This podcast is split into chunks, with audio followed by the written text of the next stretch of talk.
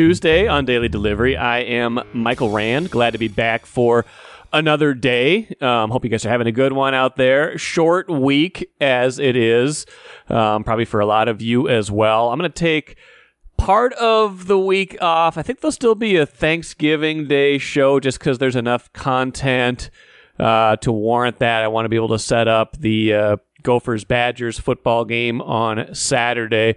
So I think I'll have Randy Johnson and his regular appearance happen on that Thursday show. But that'll be the last show of the week. No show Friday. And we'll take that through the weekend and come back on Monday. Um, good stuff today, though, and the rest of the week coming up in a little bit here.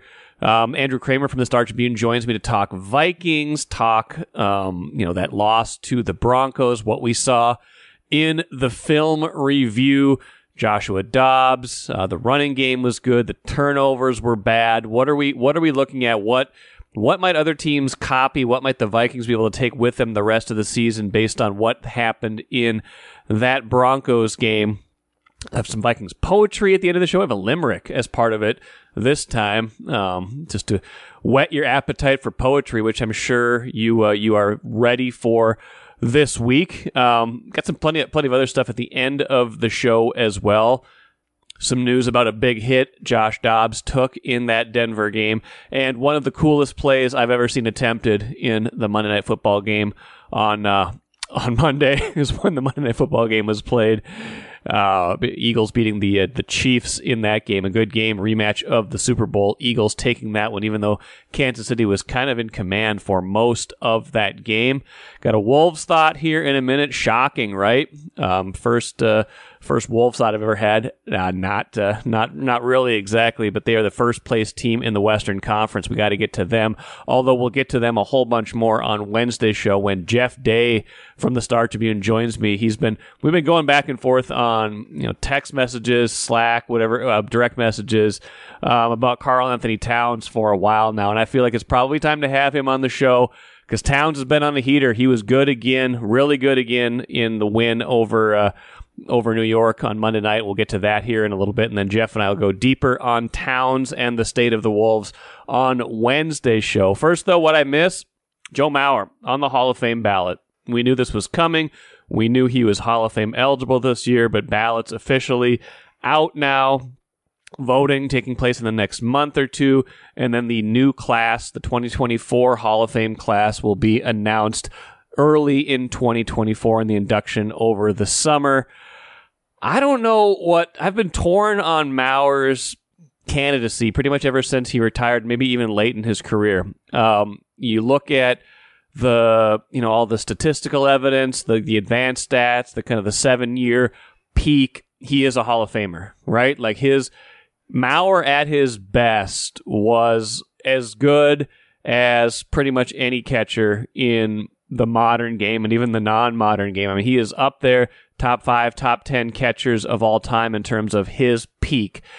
The question I have is still: Was his peak long enough? Did he do it for long enough? Do the does the three batting titles, the MVP, you know, the, the unprecedented nature of those batting titles coming as a catcher, his defensive prowess, which we shouldn't forget um, at his peak, is that enough to offset the fact that it just wasn't for very long? It, it felt like it was for a decent amount of time. Like if you look at like 20, 2006 through 2013, he was really at the top of his game for almost all of those seasons. That's when he had all of his batting titles. That's when he was hitting 300 most years. Had the MVP year in 2009 coming back from that injury. Outside of that, though, you know, he had some injuries leading up to that point. Kind of a no, not a slow start to his career, but a you know a wind up that wasn't exactly um, full blazing. And then you know the the concussions, forced to first base later in his career, just didn't really have the last five years that he would have wanted or anybody would have wanted. So I look at that and I'm like, man, is Joe Mauer a Hall of Famer? No career postseason RBIs. No, no real like signature moment in in those in those kind of cases. No, you know, you just you don't really think of Joe Mauer in that context. You think of him as steady, steady excellence for you know a seven or eight year period. I think he's going to get in. I don't know if he's going to get in right away. I think his reputation is obviously great. What he did was great. I just he's such a fascinating Hall of Fame case to me. And you know, if you just look at it like the eye test, if you just you're like Joe Mauer, Hall of Famer, like you can have instincts all over the map. I just think he's going to be a fascinating case to watch. If I had a vote, I don't know if I would vote for Joe Mauer, and that's not a knock on Joe Mauer. That's not a. It's just a just a looking at it over the course of his career. I'd have to think about it. I'm still like I'm still torn about it. I still don't know what to make of this career five years after it ended and now that he's on the ballot. I just don't quite know what to how we how we properly evaluate what Joe Mauer did. I'm, the voters are going to do it. We're going to talk about this way more, I'm sure, in the next few months. But he is on the ballot now. That just announced this week. That became official this week. A fascinating test case, and we will hear more about that. I am very sure over the next few months. The Wolves, like I said, red hot right now 10 and 3 they were 1 and 2 at one point means they're 9 and 1 in their last 10 they've yet to lose at home 6 and 0 at target center. And uh, they did it with offense did it with defense beat a good team beat the Knicks. Knicks were red hot coming in. They'd won a bunch of games in a row. And the Wolves just looked good. Again like you know we're, we're gonna we're gonna get up to this point now where yeah 13 games into the year. Okay what's the sample size? When do you start believing that this is legit. Um, it looks legit right now. Now, Jaden McDaniels hurt hurt his ankle a little bit yesterday, so that'll be some depth to overcome. Um, you know, Town Karl-Anthony Towns been on a real good roll, things like that. How long do they sustain this level? But right now, look at them. They're 10 and 3, best record in the Western Conference. Um, you know, showing up in all of these lists. Like, hey, are the are the Wolves one of the three, one of the five best teams in the NBA? Like right now, they're playing like it. Right now, they are playing like one of the three or three, four, five best teams in the NBA. And you look at the West and you say, okay, outside of Denver, which, you know, Denver's the defending champs. Denver's still very good. The Wolves, yes, have beat them once this year, but Denver is still the team to beat until proven otherwise. Um, you know, Phoenix, awfully good. They're going to be fine once they sort it all out. But outside of those two teams, really outside regular season, outside of Denver, who who scares you in the West? Who do you think is going to be there at the end of the year? Who's going to have the body of work at the end of the year? You can make a real good case that the Wolves will be right there at the end of the year. Now, playoffs are an entirely different thing, right? Playoffs, um, everything is magnified. One bad game can ruin your whole season if you're not consistent, if you're not focused, things like that. This team has shown more consistency and more focus so far this season. And you know, one thing that struck me when I was watching that Knicks game last night is that they've got you know they've got these these three max guys and McDaniel's got paid. They've got everybody on their roster right now is comfortable enough where they are individually in terms of compensation in terms of what they were chasing contractually, right? Edwards got paid this offseason. Towns got paid the offseason before. Gobert's been paid for a while. Conley is a veteran who's made all his money. McDaniels got paid. Um, you know, bench guys, Naz got his new deal. You know, Anderson's Anderson's got his money.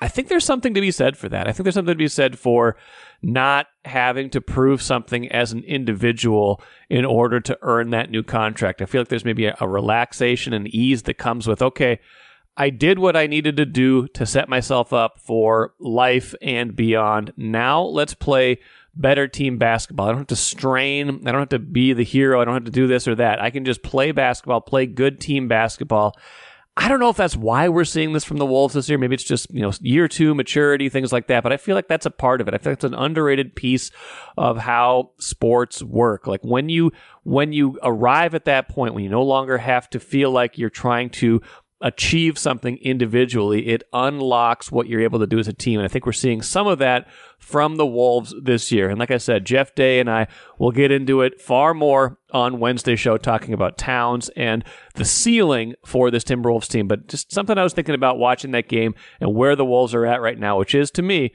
one of the five best, at least, teams in the NBA.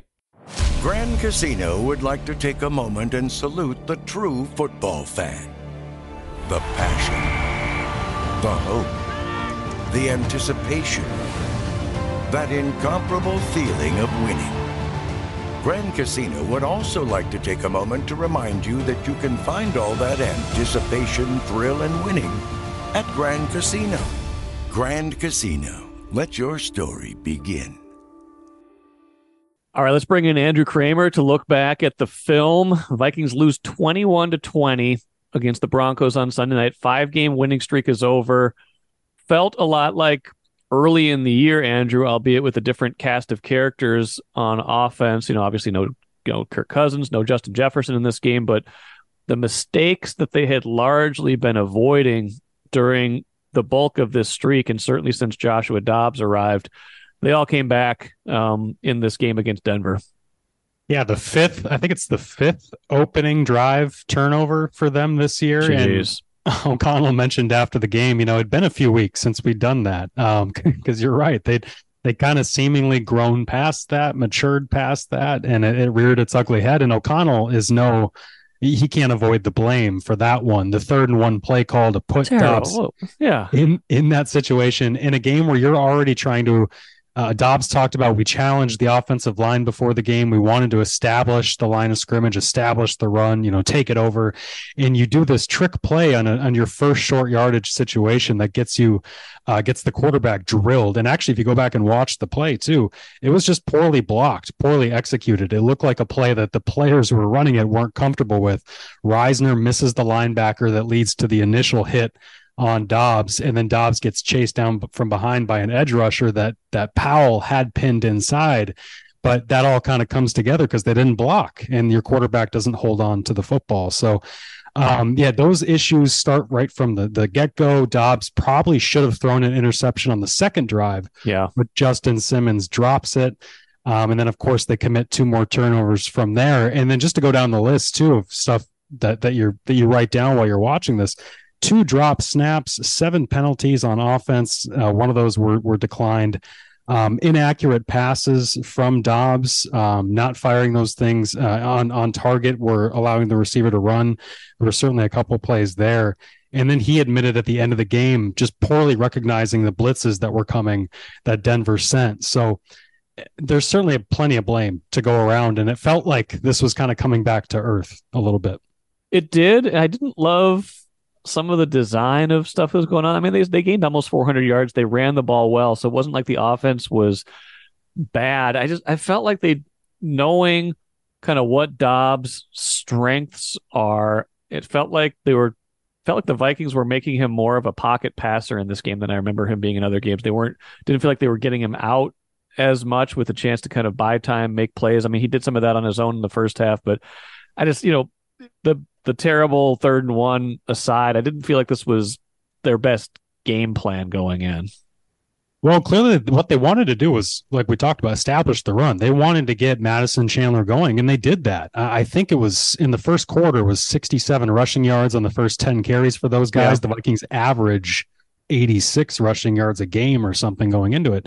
So they were doing that. And then the touchdown to Josh Oliver was a play action bootleg rollout where he's buying time, sheds a guy who tries to yeah. tackle him, and then finds that one. So you saw what they intended to do. And then I think as the game went along, um, Dobbs wasn't finding those those throwing lanes down the field, and the play action dried up, and, and it turned into a shotgun kind of drop back game from there. And you just saw that Patrick Surtain, Justin Simmons, Kareem Jackson, who came back from a two game suspension.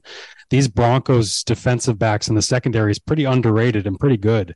Um, entering the game, it gets kind of blown over because of the 70 point Dolphins debacle that they gave up. But entering the game, they were allowing a league low, I think 17 points per game uh, since that Dolphins game. So right. they've, they've really turned it around and we're playing well.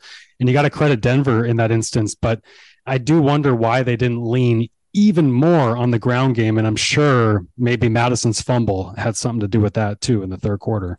And that was a killer. I mean, all three turnovers were tough. I mean, two of them in you know fairly deep in their own territory. The defense does well in both cases to to hold Denver to field goals, but the one where Mattison fumbles, you know, it's 17-9 Vikings at that point. They're going you know they're in Denver territory, probably like in pretty close to field goal range, if not in field goal range already.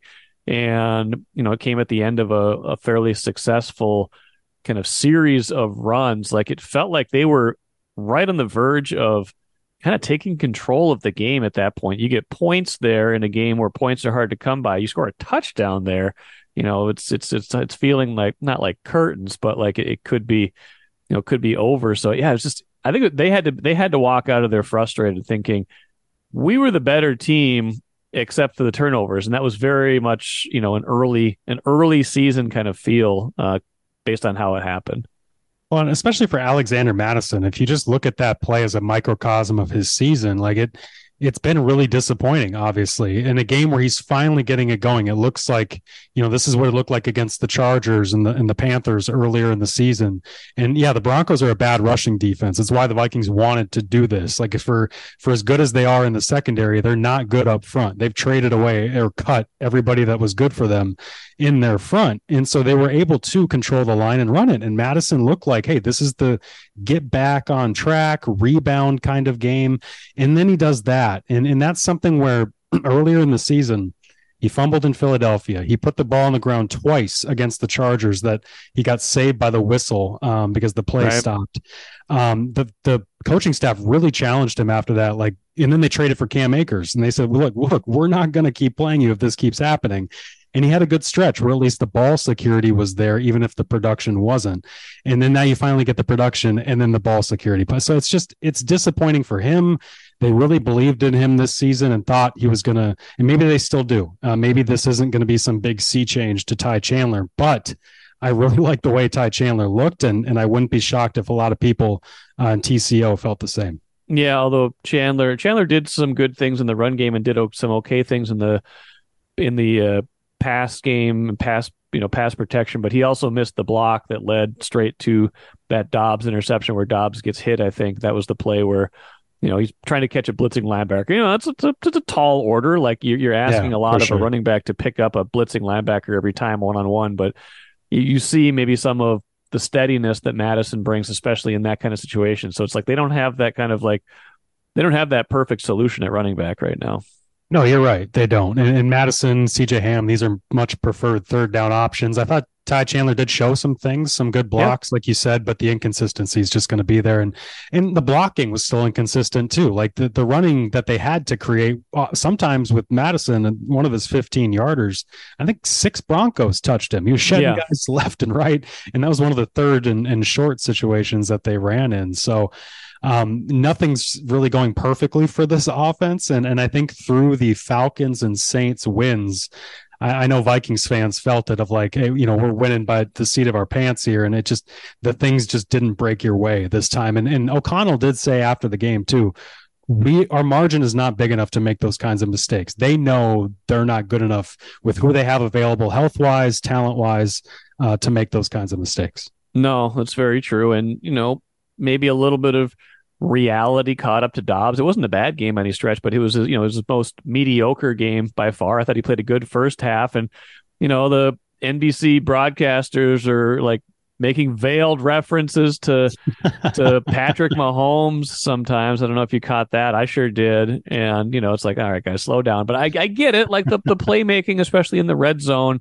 He's made four or five red zone plays that remind you of some of that elusiveness and improvisation, but he just doesn't. He didn't really like he's like he said didn't really pick up on a lot of those blitzes fast enough, especially in the second half when Denver did start coming at him, especially on that you know the last two drives to hold the Vikings to a field goal when a touchdown could have really put the stamp on that game, or you know in that last in that last minute drive when you know realistically they were in still in okay shape. You know, you had a minute three, three timeouts. Like you know in Denver, you need to get you know probably 35 or 40 yards to have a real shot there. And they just didn't move the ball at all. No. And I, still think this offensive line kind of is the interior anyway, is who we thought it was. And and you saw, you know, you brought up Garrett Bradbury there on the last drive getting bowled backwards. I saw Dalton Risner missing a lot of plays. Uh, Ed Ingram um, made some strong plays, but then also had some very, very negative plays where you lose quickly and get a play blown up.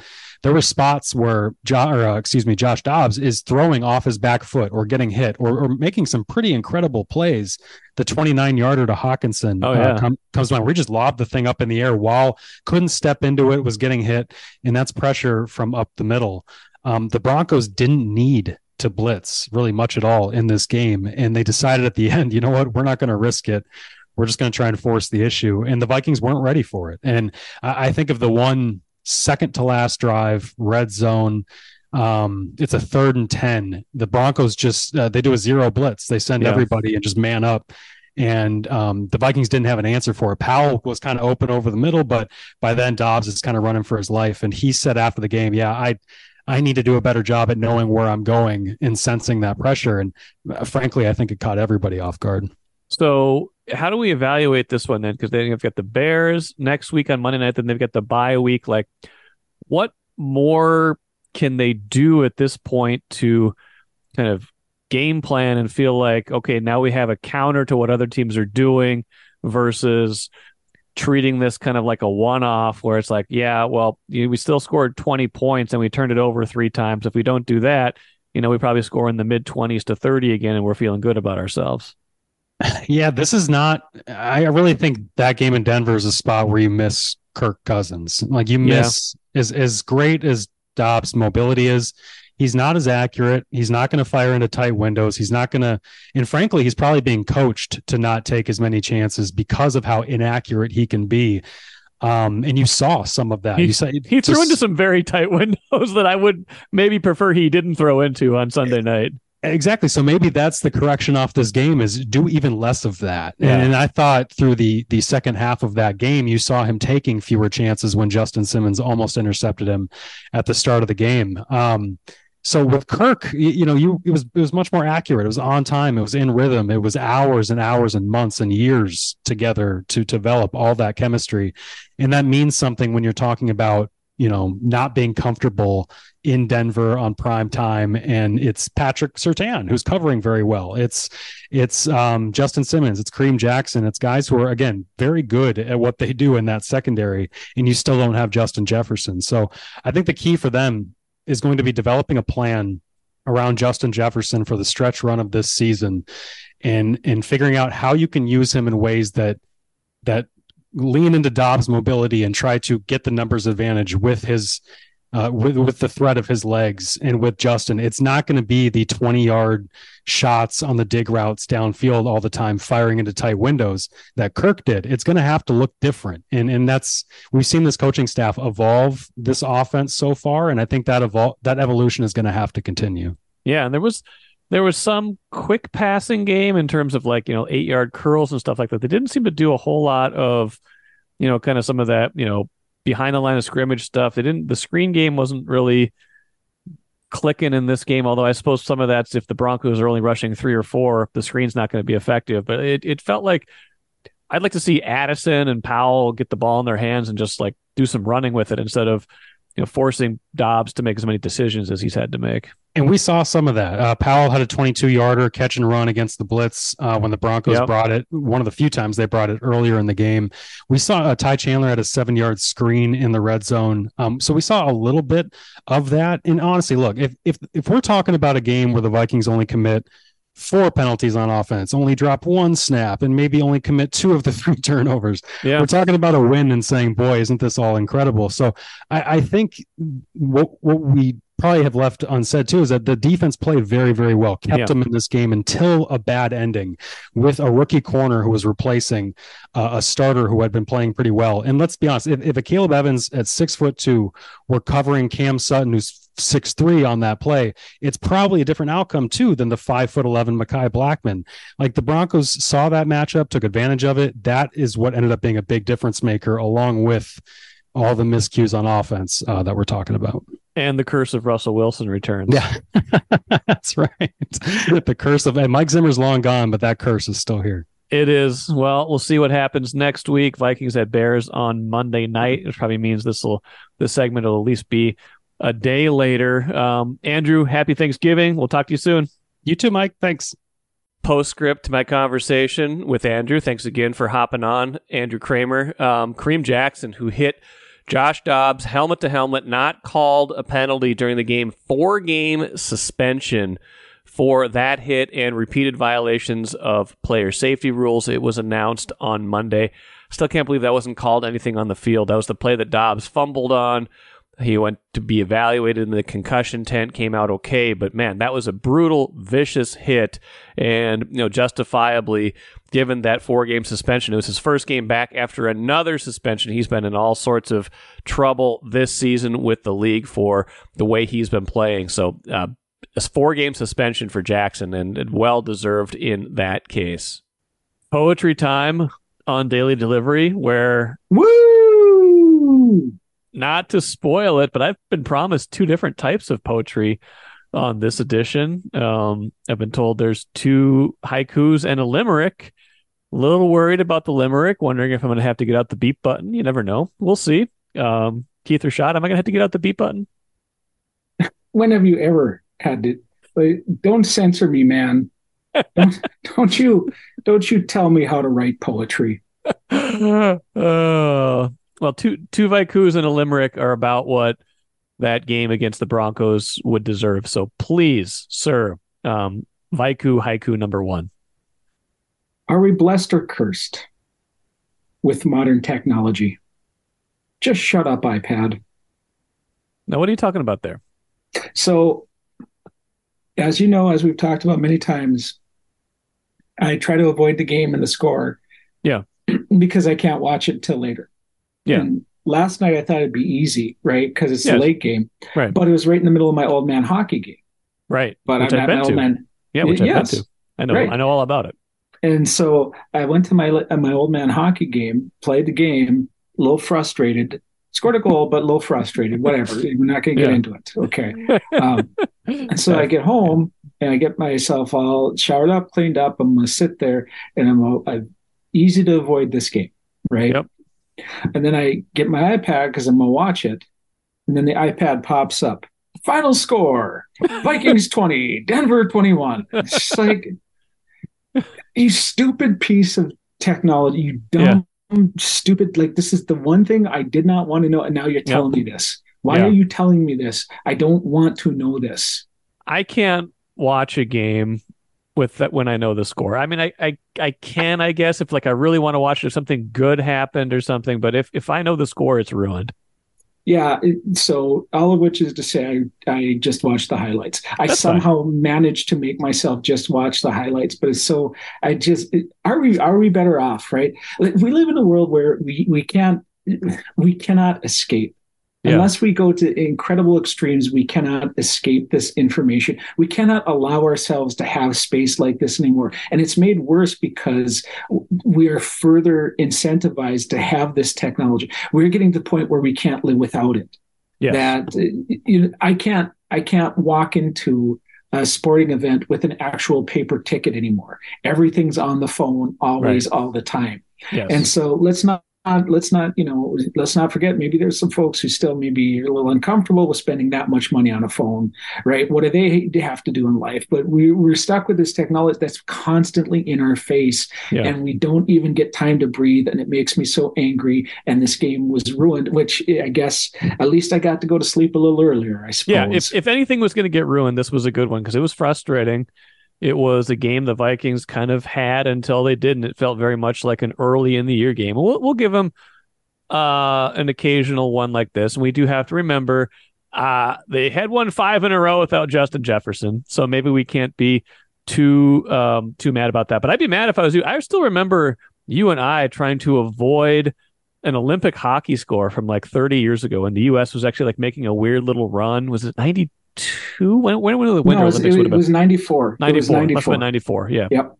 And we're trying Yeah. to avoid, so that'd have been our senior year, trying to avoid a hockey score because then, you know, then they're playing in the middle of the day. But like, who, who would know? Who would tell us? There's no phone to tell us. Like, it would just be like some teacher who got excited about it and was trying to tell us in the middle of the day. And you wanted to go home and watch it later.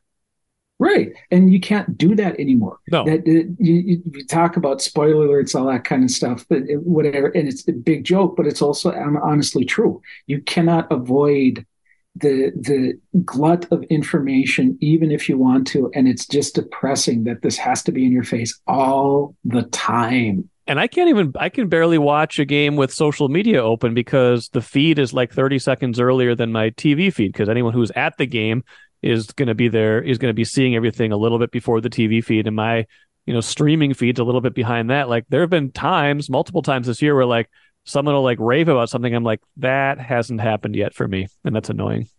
I can imagine so. And, and as somebody who doesn't have social media, I'm, more thankful each and every day. Anyway, And number I'm- two. And I'm more thankful every day that you don't have social media. Number two. I think the whole world is more thankful I don't have social media. Number right. two. You have anti-social media. Number That's two, please. very, very anti social media. All right, number two. Just puppets of fate. Free will is an illusion. Enough turnovers. Yeah, I mean, we thought we'd solve this problem, right? Thought we'd solve the problem, and it's I don't know, like the I mean the the first one where Dobbs fumbled, like that was a terrible play call. First of all, I I don't know what they're trying to do there. Um, and he gets a helmet to helmet hit. They don't call that, so whatever. And the interception, he gets his arm gets hit while he throws. Like that's going to happen. The Mattison fumble just bothered me because I know fumbles are going to happen, but like they they were in control of that game right until that fumble. So, but yeah, three to three nothing turnover battle. You can't win that way. You can't win that way, even though they almost did. So I'm merely somebody who comments on football games I don't watch. You're the one who watches these football games. you tell me how many games have they would they have won if they had even had one less turnover this year?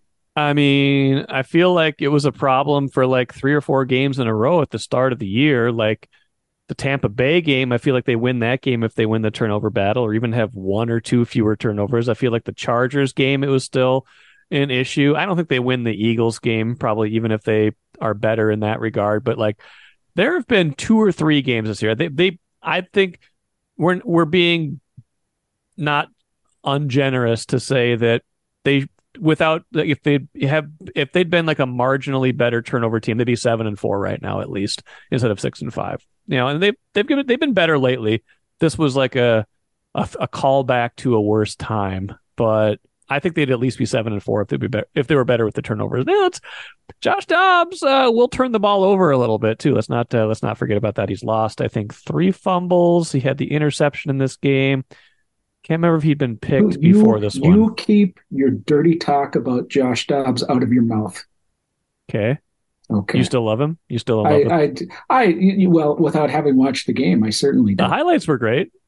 They were amazing. That touchdown pass was Yeah. just incredible, Yeah. absolutely incredible. The he he was like twenty of thirty two or something like that, or Yeah. thirty His, six. his game was good. His first half was very good. His first like two and a half quarters were really good. And then the blitz and stuff caught up to him.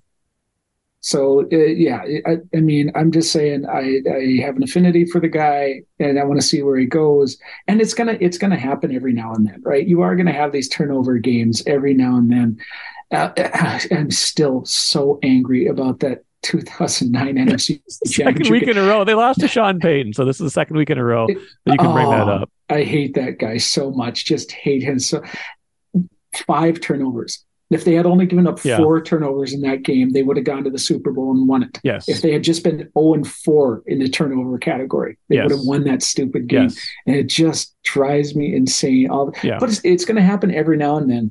Right. But you're right. Early in the season, that's all that seemed to be Yes. happening, right? So And this they- is not an yes. every now and then. This is No. a lot. And it's frustrating because they were definitely a better team than Denver. And they just, when you lose the turnover battle, you just negate all of those advantages. Okay. What's, ah, dare I even ask, what's the limerick? All right, here we go. It's time to pause and take stock. It's No, like banging your head no, against a rock. No. no. let me finish. Let me finish. I can't stop hating Russell Wilson and Sean Payton. Sack of lemons.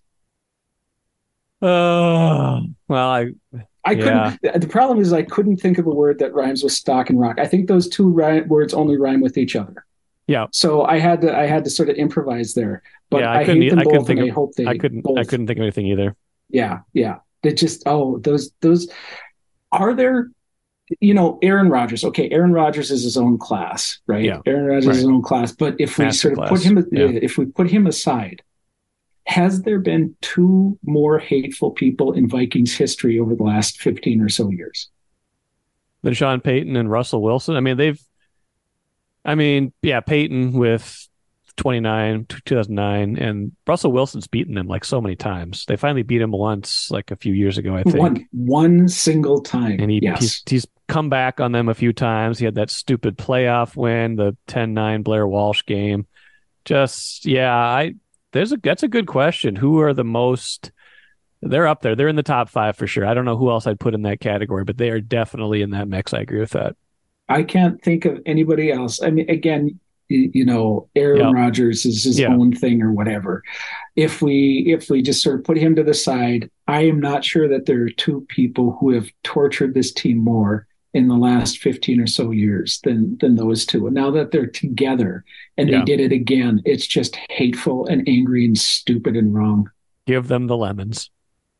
Are those guys the most hated in the last 15 years? If you're a Vikings fan, I, I, I was struggling to find anyone else who really jumps into that category. You know, unlike, you know, Aaron Rodgers certainly is in that category. But if you have other names of players from this, you know, past 10 to 15 year era that rise to that list for you, find me on, you know, find me on social media at Randball. Find me on email, michael.rand at startribune.com. Uh, have- Find me and let me know what you think because I'm, I'm struggling to come up with anybody else who, who fits that category. Let us finish with the cooler, by the way. Like I said at the jump, the Eagles won 21 17 over the Chiefs. Um, everybody buzzing about Marquez Valdes-Scantling dropping what would have been the winning touchdown, 50 yarder or so in the closing two minutes. Chiefs lose, though. Another thing people are buzzing about, one thing that I just absolutely loved from this game uh, Eagles defensive tackle Jalen Carter um, tried to intercept a Patrick Mahomes um, spike when he was when Patrick Mahomes was trying to just clock the ball eh, with you know late in the half, trying to just stop the clock. There was a play where Jalen Carter, defensive tackle for the Eagles, jumped through, uh, basically dove underneath the center's legs and tried to intercept the intercept the spike, and he almost got it. It kind of went right through his hands. He said he saw it on the internet. Said he saw that that tried on the internet. Uh, maybe the internet is good in some ways. I don't know. Maybe that's the one way the internet is good. But I thought that was one of the coolest plays. I hope this becomes a thing. I hope this becomes something where other guys are trying it now, where teams have to be cautious of it, so that you know guys aren't just throwing it softly into the ground, things like that. Because that would be the coolest kind of interception. A team is just trying to spike the ball to maybe set up a game-winning field goal, and nope, the nose the nose tackle shoots through and, uh, and catches the spike, and that would be really cool. But he tried it, didn't quite get it. But I hope this becomes a thing, and someone gets one somewhere down the line. Speaking of somewhere down the line, that'll do it for me today.